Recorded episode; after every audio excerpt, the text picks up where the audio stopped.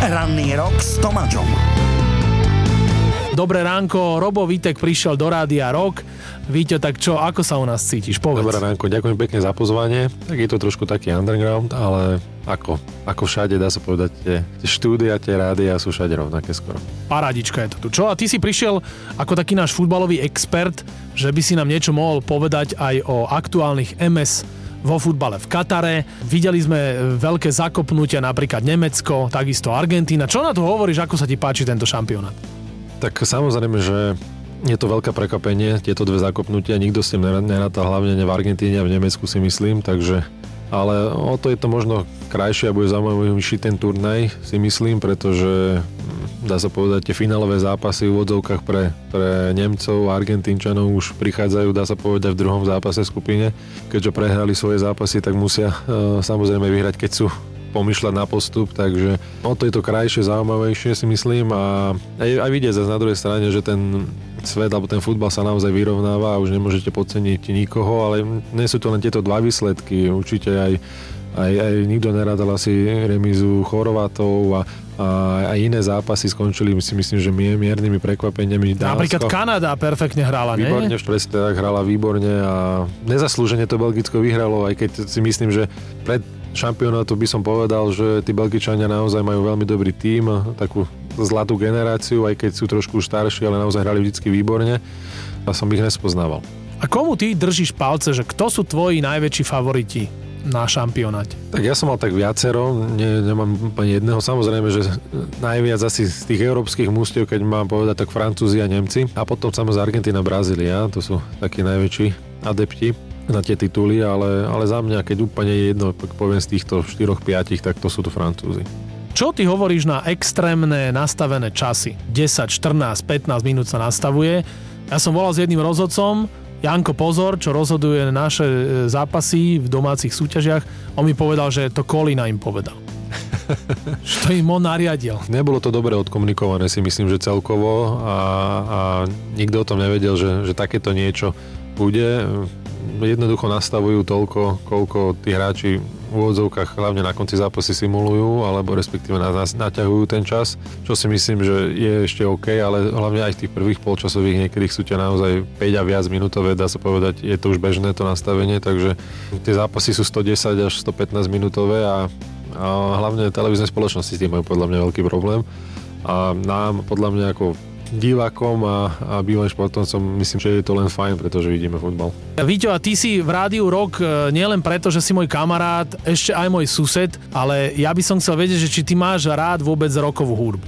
Není to úplne, že moja tá šálka kávy, by som to povedal, alebo ten, ten môj štýl, ktorý by som si išiel v aute stále na tom, ale, ale vypočujem si tu nejakú tú klasiku z roku ako Metallica a bol som dokonca teraz v lete Red Hot Chili Peppers, keď eh, Áno, keďže to koncertovali na tvojom Slovane, tak však to tak, si musel vidieť, tak, ne? tak som to videl a to je asi tiež do roku má čo povedať, podľa mňa oni nie. Tak... Že to je naša nosná kapela, ty čo blázniš? takže, takže bol to naozaj zážitok no, a takže som bol na koncerte, tak som asi rocker trošku. No vidíš to, no a čo, Anthony Kiddis neprišiel za tebou, že počúvaj Robo Vitek, tuto som na Slovane, že ty si ten, čo dal na MS vo futbale 2010 tie 4 góly, to nebolo?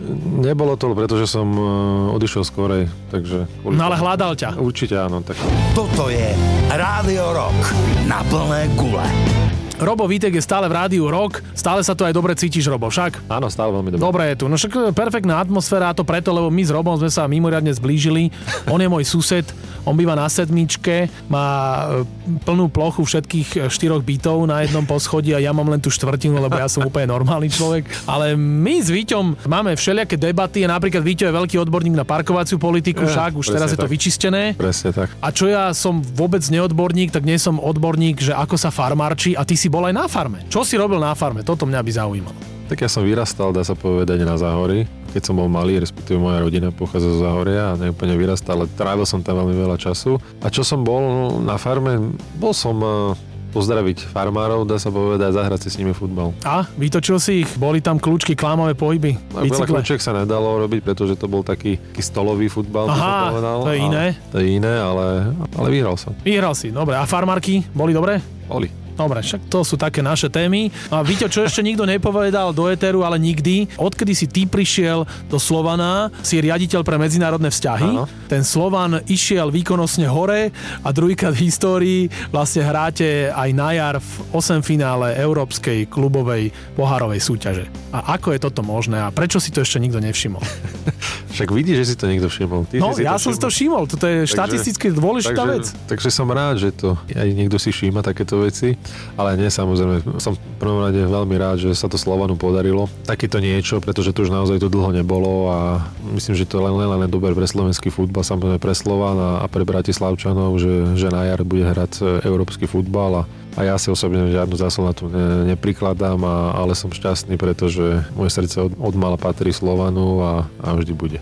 No a to je veľmi dobré, čo som ja aj vždy hovoril, že takí ľudia ako si ty by mali fungovať v štruktúrach klubu.